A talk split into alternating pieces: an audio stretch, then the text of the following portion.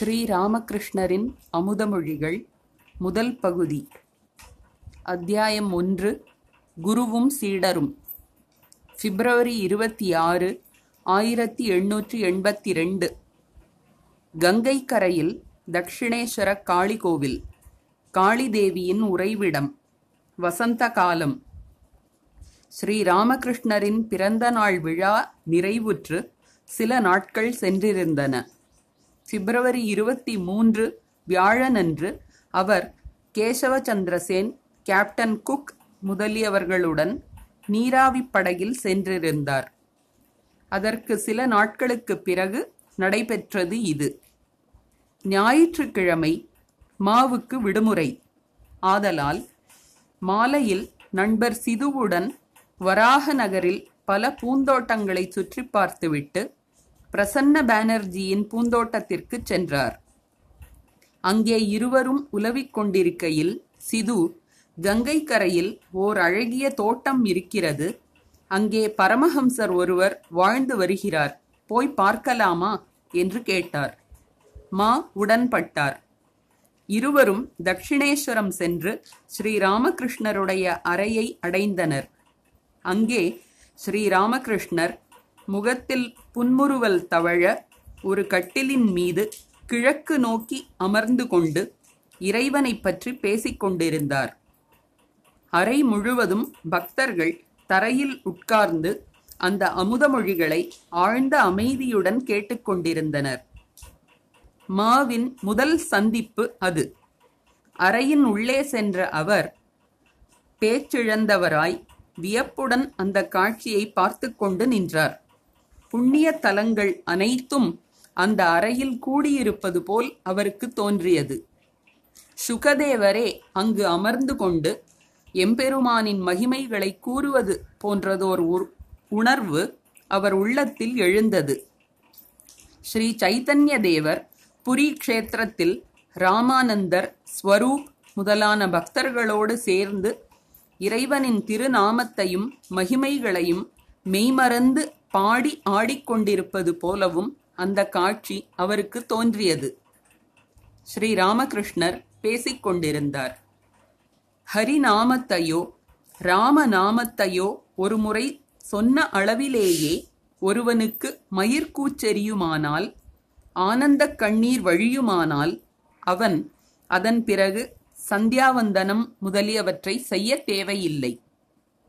அவன் கர்ம தியாகம் செய்யும் தகுதி பெறுகிறான். இதை நன்றாக தெரிந்து கொள்ளுங்கள். செயல்கள் தானாகவே அவனிடம் இருந்து கழன்று விடுகின்றன.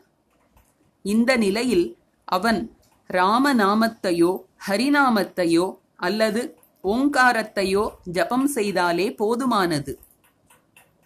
பின்னர் மேலும் கூறினார். சந்தியா காயத்ரியில் ஒடுங்குகிறது. காயத்ரி ஓங்காரத்தில் ஒடுங்குகிறது. எல்லாவற்றையும் பிரமிப்புடன் பார்த்த மாவிற்கு ஆஹா உள்ளத்தை கொள்ளை கொள்ளும் எவ்வளவு அழகான இடம் இது! எத்தகைய அதிசய மனிதர் இவர்! என்ன அற்புதமான பேச்சு! இந்த இடத்தை விட்டு நகர என் மனம் மறுக்கிறதே! என்று தோன்றியது. பிறகு சரி இந்த இடத்தை முதலில் சுற்றி பார்த்து விடுவோம். பிறகு இங்கு வந்து உட்காரலாம் என்று முடிவு செய்தார். சிதுவுடன் அறையை விட்டு வெளியில் வந்து கொண்டிருந்த போது கோவிலிலிருந்து மாலை தீபாராதனையின் இனிய நாதங்கள் மாவின் காதுகளில் ஒலித்தன. சேகண்டி மணி கோல் ஜால்ரா என்று இன்னிசை கருவிகள் ஒலிக்கலாயின. தோட்டத்தின் தென்பகுதியில் உள்ள நகவத்திலிருந்தும் நாதம் வரலாயிற்று. அந்த நாதங்கள் எல்லாம் கங்கை நீர் பரப்பின் மீது தவழ்ந்தபடி வெகு தூரம் சென்று எங்கோ கரைந்து மறைவது போல் தோன்றியது. மலர் மணம் கமழும் வசந்த காலத் தென்றல் மெல்லென்று வீசத் தொடங்கிற்று. நிலவொளி மெதுவாக எங்கும் பறந்தது. ஏதோ இயற்கை அன்னையும் நம்மைப் போலவே மாலை வழிபாட்டிற்காக நான்கு திசைகளிலும் ஏற்பாடு செய்து கொண்டிருப்பது போல் தோன்றியது. பன்னிரு சிவாலயங்களிலும் ராதாகாந்தர் கோவிலிலும் பவதாரிணி காளி சந்நிதியிலும் ஆரத்தியை தரிசித்து மா மட்டற்ற மகிழ்ச்சி அடைந்தார். ராணி ராசமணி கட்டிய கோவில் இது. இங்கே தினமும் பூஜை நடந்து வருகிறது. அன்றாடம் யாத்ரீகர்களும் பக்தர்களும் இங்கே வந்து பிரசாதம் பெற்றுச் செல்கின்றனர். என்று தெரிவித்தார் சிது. காளி கோயிலில் இருந்து இருவரும் பேசிக்கொண்டே முற்றத்தை கடந்து மீண்டும் ஸ்ரீராமகிருஷ்ணரின் அறை வாசலை அடைந்தனர். அறை கதவு மூடியிருந்தது. அப்போதுதான் தூபம் போட்டிருந்தார்கள். மேலை நாட்டு பழக்க வழக்கங்களை கொண்டிருந்த மா அனுமதியின்றி உள்ளே போகத் தயங்கினார். வாசலில் வேலைக்காரி பிருந்தா நின்று கொண்டிருந்தாள். அவளிடம் ஏனம்மா சாது உள்ளே இருக்கிறாரா? என்று கேட்டார். பிருந்தா ஆம் உள்ளேதான் இருக்கிறார். மா எவ்வளவு நாளாக இங்கே இருக்கிறார்? பிருந்தா ஓ ரொம்ப நாளாக. மா நிறைய புத்தகம் படித்திருக்கிறாரா? பிருந்தா புத்தகமாவது படிப்பாவது எல்லாம் அவர் நாக்கிலேயே நடனமாடுகின்றன. மா படித்தவர். ஸ்ரீ ராமகிருஷ்ணர் புத்தகங்களே படித்ததில்லை என்று கேள்விப்பட்டபோது அவருக்கு வியப்பு உண்டாயிற்று. மா சரி இப்போது அவர் சந்தியாவந்தனம் செய்து கொண்டிருப்பார் என்று நினைக்கிறேன். நாங்கள் உள்ளே போகலாமா? நீ அவருக்கு சற்று தெரிவிப்பாயா? பிருந்தா நீங்கள் உள்ளே போகலாம். போய் உட்காருங்கள். சிதுவும் மாவும் உள்ளே சென்றனர். அறையில் வேறு யாரும் இல்லை. ஸ்ரீராமகிருஷ்ணர் மட்டும் தனியாக கட்டிலில் அமர்ந்திருந்தார். அறையில் தூபம் போடப்பட்டிருந்ததால் எல்லா கதவுகளும் மூடியிருந்தன. உள்ளே நுழைந்ததும் மா கைகூப்பி ஸ்ரீராமகிருஷ்ணரை வணங்கினார். அவர் இருவரையும் உட்காருமாறு கூறினார். அவர்கள் தரையில் உட்கார்ந்தனர். ஸ்ரீராமகிருஷ்ணர் மாவிடம் நீ எங்கே வசிக்கிறாய்? என்ன செய்கிறாய்? வராக நகருக்கு என்ன விஷயமாக வந்திருக்கிறாய்? போன்ற கேள்விகளை கேட்டார். மா தன்னை பற்றிய விவரங்களை எல்லாம் கூறினார். அதை கேட்டுக்கொண்டிருக்கும் போது ஸ்ரீ ராமகிருஷ்ணர் நடுநடுவே வேறு நினைவில் ஆழ்ந்து விடுவது போல் மாவிற்கு தோன்றியது. அதுதான் பரவச நிலை என்பதை பின்னர் அவர் தெரிந்து கொண்டார். தூண்டிலை கையில் ஏந்தியபடி ஒருவன் மீன் பிடிக்க உட்காருகிறான். இரையை மீன் கவ்வும்போது மிதவையில் அசைவு ஏற்படும்.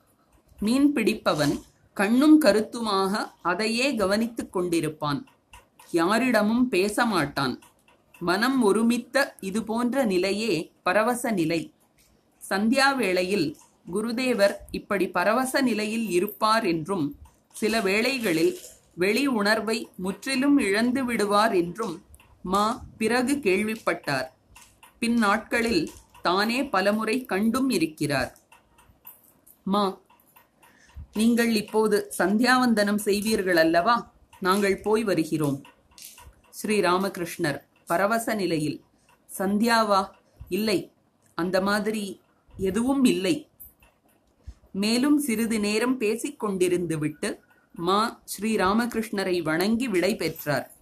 மறுபடியும் வா என்றார் ஸ்ரீ ராமகிருஷ்ணர் திரும்பி போகும்போது மா தனக்குள் யார் இந்த சாந்தமூர்த்தி? இவரிடம் மறுபடியும் வர என் மனம் ஆவல் கொள்கிறதே. ஆமாம் புத்தகம் படிக்காமல் ஒருவர் உயர் உயர்ந்தவராக முடியுமா? என்ன ஆச்சரியம். அவரை மீண்டும் காண என் மனம் விரும்புகிறது. மறுபடியும் வா என்று அவரும் கூறியிருக்கிறார். நாளை அல்லது நாளை மறுநாள் வருவேன் என்று எண்ணியபடி சென்றார். மார்ச் ஆயிரத்தி எண்ணூற்றி எண்பத்தி ரெண்டு. இரண்டாம் முறையாக மா ஸ்ரீ ராமகிருஷ்ணரை தரிசிக்க வந்தபோது அவர் தமது அறைக்கு தென்கிழக்கில் உள்ள வராந்தாவில் சவரம் செய்து கொள்ள தயாராக இருந்தார். காலை எட்டு மணி. இன்னும் குளிர் இருந்தது. எனவே சால்வை போர்த்திக் கொண்டிருந்தார். அதில் சிவப்பு கரை இருந்தது. மாவை பார்த்ததும் ஓ நீ வந்துவிட்டாயா நல்லது இங்கே உட்கார் என்றார். பிறகு சவரம் செய்து கொள்ள உட்கார்ந்தார். இடையிடையே மாவுடம் மாவுடன் பேசவும் செய்தார். உடம்பில் போர்வை கால்களில் செருப்பு சிரித்த முகம் கொஞ்சம் திக்கலோடு வரும் பேச்சு. ஸ்ரீராமகிருஷ்ணர் மாவிடம் ஆமாம் உன் வீடு எங்கே இருக்கிறது? மா கல்கத்தாவில். ஸ்ரீ ராமகிருஷ்ணர் இங்கு எங்கே வந்தாய்? மா வராக நகரில் என் மூத்த சகோதரி வசிக்கிறாள். ஈசான் கவிராஜரின் வீடு. ஸ்ரீ ராமகிருஷ்ணர் ஓ ஈசானின் வீட்டிலா? கேசவர் எப்படியப்பா இருக்கிறார்? மிகவும் நோயிற்று இருந்தாரே. மா நானும் அப்படித்தான் கேள்விப்பட்டேன். இப்போது குணமடைந்திருப்பார் என்று நினைக்கிறேன். ஸ்ரீ ராமகிருஷ்ணர் கேசவர் குணமடைவதற்காக தேவிக்கு இளநீரும் சர்க்கரையும் படைப்பதாக நான் வேண்டிக் கொண்டேன். சில வேளைகளில் அதிகாலையில் விழித்துக்கொண்டு அவளிடம் அம்மா கேசவரை குணமாக்கிவிடு. அவர் இல்லாவிட்டால் நான் கல்கத்தாவிற்கு போகும்போது யாரிடம் பேசுவேன்? என்று முறையிடுவேன். அதற்காகத்தான் இளநீரும் சர்க்கரையும் படைப்பதாக வேண்டினேன். அது சரி குக் என்ற யாரோ வெள்ளைக்காரர் ஒருவர் கல்கத்தாவிற்கு வரு வந்திருக்கிறாராமே. அவர் லெக்சர் செய்கிறாராம். உனக்கு தெரியுமா? கேசவர் ஒருமுறை என்னை நீராவி படகில் அழைத்துச் சென்றார். அப்போது குக்கும் இருந்தார். லெக்சர் சொற்பொழிவு. ஸ்ரீ ராமகிருஷ்ணர் தமது உரையாடல்களில் பல ஆங்கில வார்த்தைகளை பயன்படுத்தினார். அவற்றை அப்படியே தருகிறோம். மா. ஆம் நானும் கேள்விப்பட்டேன். ஆனால் அவரது சொற்பொழிவை கேட்டதில்லை. அவரை பற்றி எனக்கு அவ்வளவாக தெரியாது. ஸ்ரீ ராமகிருஷ்ணர் பிரதாப்பின் சகோதரன் இங்கே வந்து சில நாட்கள் தங்கியிருந்தான். வேலை வெட்டி எதுவும் இல்லை. இங்கேயே தங்கிவிடப் போவதாகச் சொன்னான். மனைவி மக்களை மாமனார் வீட்டில் விட்டு வைத்திருக்கிறானாம். இதை கேள்விப்பட்டதும் அவனை கடுமையாக திட்டினேன். நீயே சொல் அவனுடைய குழந்தை குட்டிகளை ஊராரா சோறு போட்டு வளர்ப்பார்கள்? வெட்கம் கெட்டவன் அவனுடைய குழந்தைகளை வேறு யாரோ கவனித்துக் கொள்கிறார்கள். அவர்களை மாமனார் வீட்டில் விட்டு வந்திருக்கிறான். முதலில் ஒரு வேலை தேடிக்கொள்ளும்படி சொல்லி கடுமையாக ஏசினேன். அதற்கு பிறகுதான் இந்த இடத்தை விட்டு நகர்ந்தான். ஆமாம் உனக்கு திருமணம் ஆகிவிட்டதா? மா ஆம்.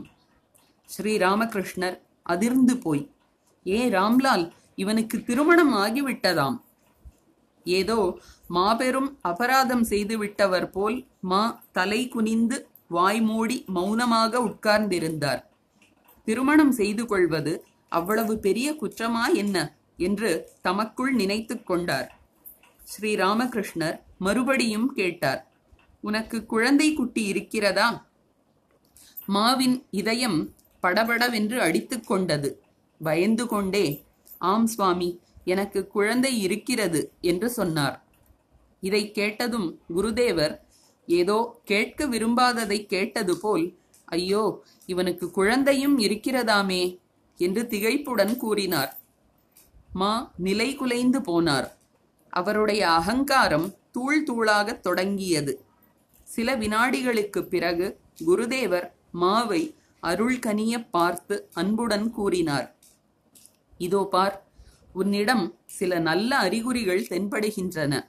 நெற்றி கண்கள் முதலியவற்றை பார்த்து என்னால் புரிந்து கொள்ள முடிகிறது. அது இருக்கட்டும் உன் மனைவி எப்படிப்பட்டவள்? வித்யாசக்தியா? அவித்யாசக்தியா? மா சுவாமி அவள் நல்லவள் ஆனால் அஜ்ஞானி ஸ்ரீ ராமகிருஷ்ணர் வெறுப்புடன் நீ பெரிய ஞானியோ? மாவுக்கு ஞானம் எது அஜ்ஞானம் எது என்பது இன்னும் தெரியவில்லை. எழுத படிக்க தெரிந்துவிட்டால் நூல்களை படிக்க முடிந்தால் ஞானம் ஏற்பட்டுவிடும் என்றுதான் அவர் இதுவரை எண்ணியிருந்தார். பிற்காலத்தில் இந்த தவறான கருத்து அவரிடம் இருந்து அகன்றது. கடவுளை அறிவதே ஞானம். அவரை அறியாதிருப்பது அஜ்ஞானம் என்பதை அவர் உணர்ந்து கொண்டார். நீ பெரிய ஞானியோ என்று ஸ்ரீ ராமகிருஷ்ணர் கேட்டதும் மாவின் அகங்காரத்திற்கு மீண்டும் பலத்த அடி கிடைத்தது. ஸ்ரீ ராமகிருஷ்ணர் போகட்டும். உனக்கு எதில் நம்பிக்கை? உருவத்திலா அருவத்திலா? மா வியப்படைந்தவராக தமக்குள் நினைக்கலானார்.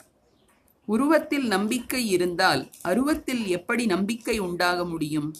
இறைவன் உருவம் அற்றவர் என்ற நம்பிக்கை இருக்கும்போது அவர் உருவம் உடையவர் என்ற நம்பிக்கை பிறக்க முடியுமா? மாறுபட்ட இரண்டு நிலைகள் ஒரே சமயத்தில் எப்படி உண்மையாக இருக்க முடியும்? சாதாரண பொருள் ஒன்றையே எடுத்துக்கொள்வோம். பால். பாலின் நிறம் வெண்மை. அது கருப்பாக முடியுமா? மா ஸ்ரீராமகிருஷ்ணரிடம். சுவாமி அருவம்தான் எனக்கு பிடித்திருக்கிறது. ஸ்ரீராமகிருஷ்ணர் அது நல்லது. ஒன்றில் நம்பிக்கை இருந்தாலே போதும். உனக்கு அருவத்தில் நம்பிக்கை.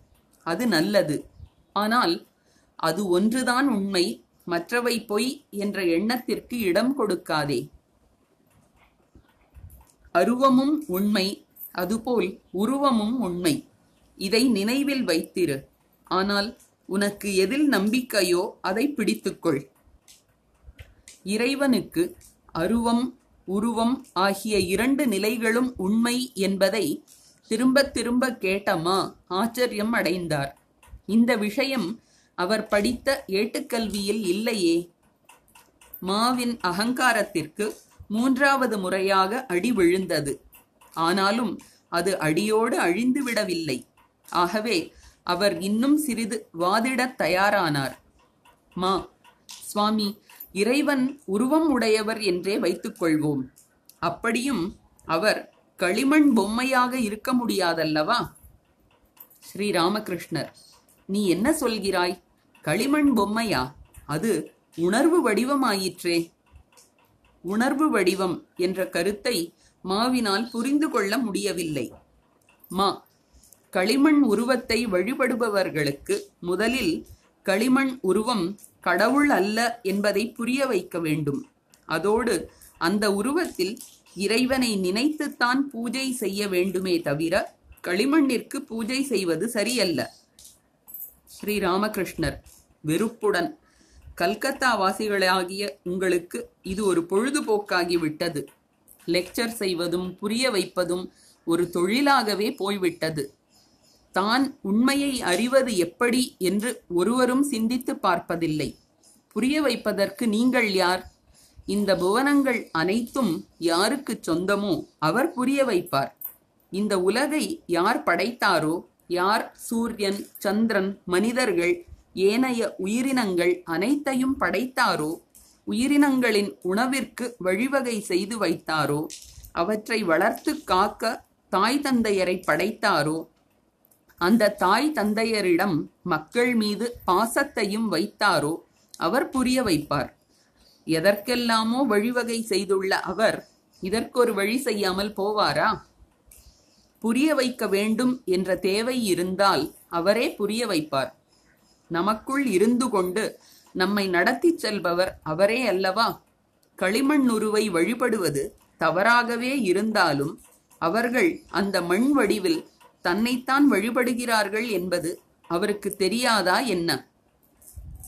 அந்த வழிபாட்டிலேயே அவர் மகிழ்ச்சி அடைவார். உனக்கு ஏன் இந்த தலைவலி எல்லாம்? நீ ஞானமும் பக்தியும் பெறுவதற்கு என்ன வழி? என்று பார்த்து அதற்கு முயற்சி செய்.